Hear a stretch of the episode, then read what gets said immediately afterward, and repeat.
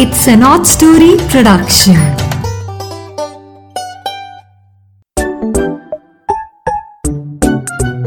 Hello दोस्तों नीरा की नैया फिर से हाजिर है आपके लिए एक प्यारी सी कहानी लेके। सो so, आपने इन कहानियों को कहाँ पे सुनना है? इनको सुनना है स्पॉटिफाई पे गाना पे एप्पल पॉडकास्ट पे जियो सावन पे अब तो अमेजोन म्यूज़िक पे भी।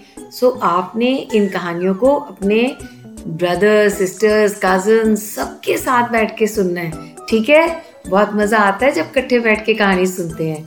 आज की कहानी का नाम है हॉस्टल ये एक छोटी सी बच्ची दस साल की बहुत छोटी भी नहीं दस साल की जैस्मिन की कहानी है। जैस्मिन बहुत ही प्यारी सी बच्ची थी और पढ़ाई में भी आगे रहती थी। खेलों में भी सबसे तेज और दिखने में भी जैस्मिन बड़ी स्मार्ट थी। हाँ सभी से प्यार पाती थी। सभी उसे आशीर्वाद देते थे। लेकिन उसमें एक छोटी सी कमी थी। लेकिन वो छोटी नहीं थी, बहुत बड़ी कमी थी। और वो क्या था? जैस्मीन आलसी थी। सब कुछ ठीक था, पर आलस की भरी हुई थी। अक्सर जब उसकी माँ उसे कोई काम करने को कहती तो वो आगे से कहती हाँ जी मामा, अभी करती हूँ। बस कुछ देर के बाद वे उस काम को भूल जाती किसी और काम में लग जाती और फिर माँ से डांट खाती थी। काम वहाँ धरा का धरा रह जाता था।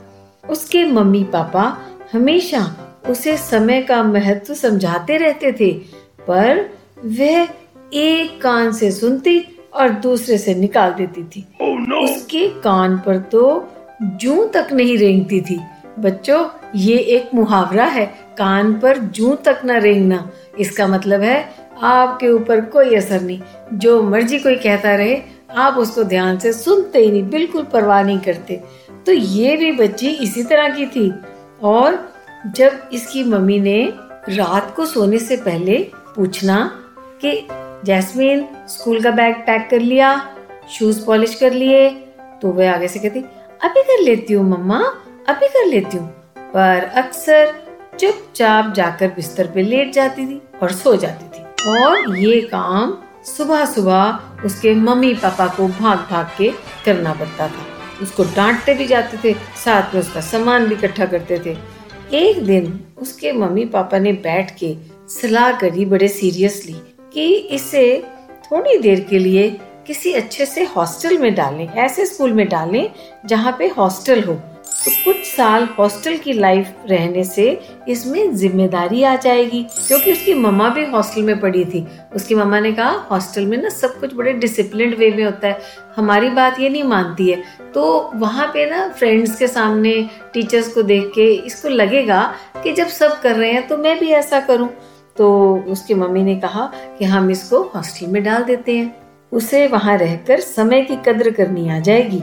हॉस्टल का नाम सुनते ही जैस्मिन तो बहुत खुश हो गई। मन में सोचने लगी चलो, वहाँ तो मम्मी पापा के नहीं होंगे ना टोकने के लिए।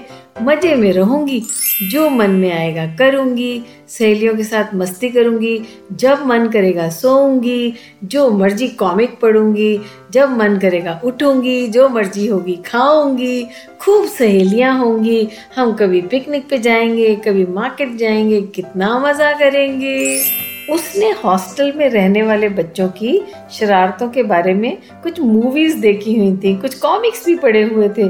उसके कजन्स भी कुछ हॉस्टल में ही पढ़ते थे ना तो उनकी बातें सुन के उसे लगता था कि वहाँ तो बस मस्ती मस्ती होती है।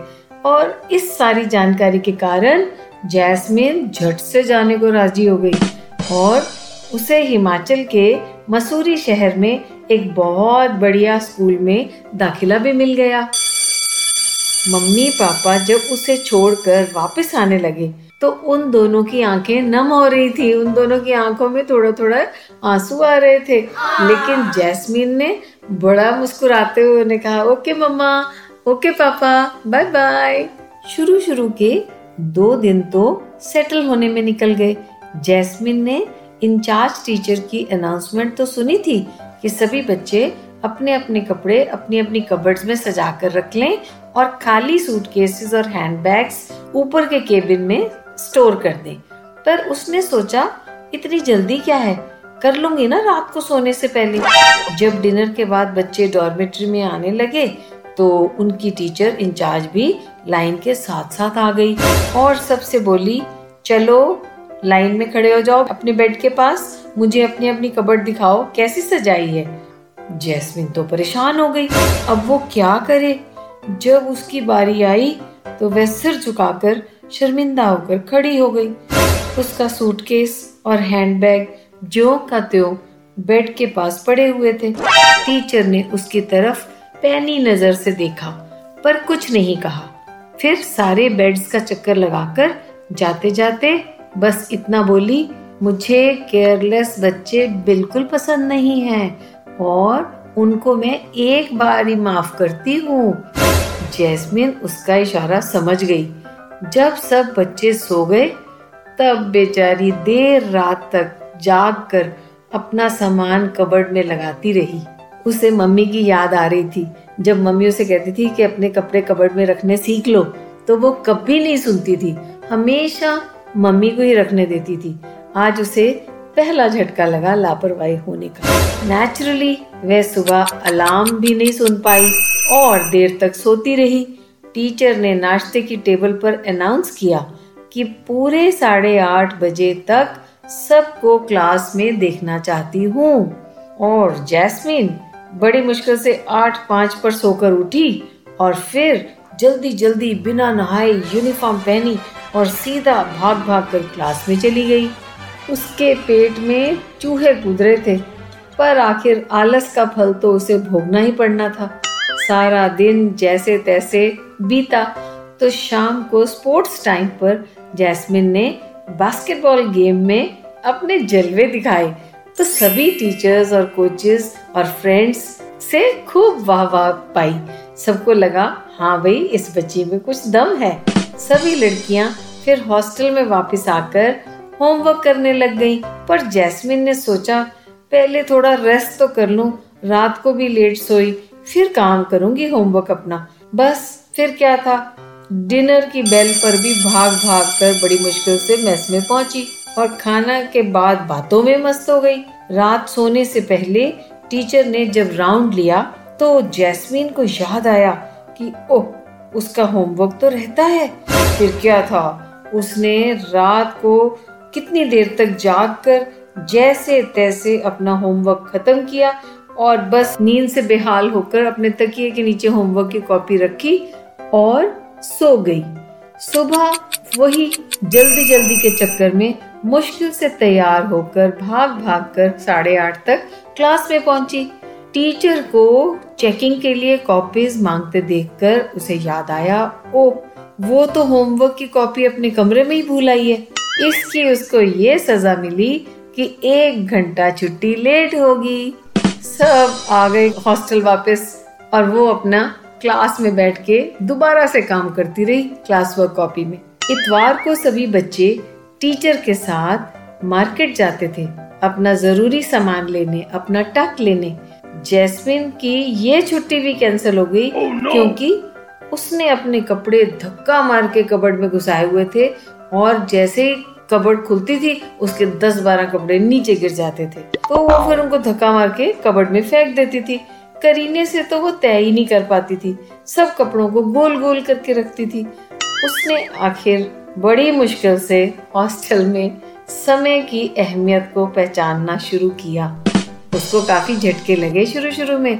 फिर उसको लगा कि जैसे बाकी लड़कियाँ ठीक से काम करती हैं टाइम पे करती हैं, चाहे कितना भी कड़वा लगे उस समय, चाहे कितना भी मुश्किल लगे, पर जब कोई काम कहता है, तभी के तभी समय अनुसार काम कर लेना चाहिए। बाकी लड़कियों को देखकर काम के समय का और मस्ती के समय का जो डिफरेंस देखना है, वो उसने वहाँ पे सीखा। जब वो दिवाली की छुट्टियों में घर आई तो उसके परिवार वाले उसका यह परिवर्तन देखकर बहुत प्रभावित हुए, बहुत खुश हुए। उसी साल के आखिर में एनुअल फ़ंक्शन जब स्कूल में हुआ तो जैस्मीन को क्लास का बेस्ट स्टूडेंट घोषित किया गया। वही जैस्मीन जो शुरू में भागती फिरती थी। कभी बाल खुले तो कभी बैग लटक रहा है तो कभी कपड़े प्रेस नहीं है। वही जैस्मिन आज best student of the year घोषित हुई। जैस्मिन की खुशी का ठिकाना ना रहा। जब उसके प्रिंसिपल ने स्कूल की लॉबी में उसका चित्र लगवाया।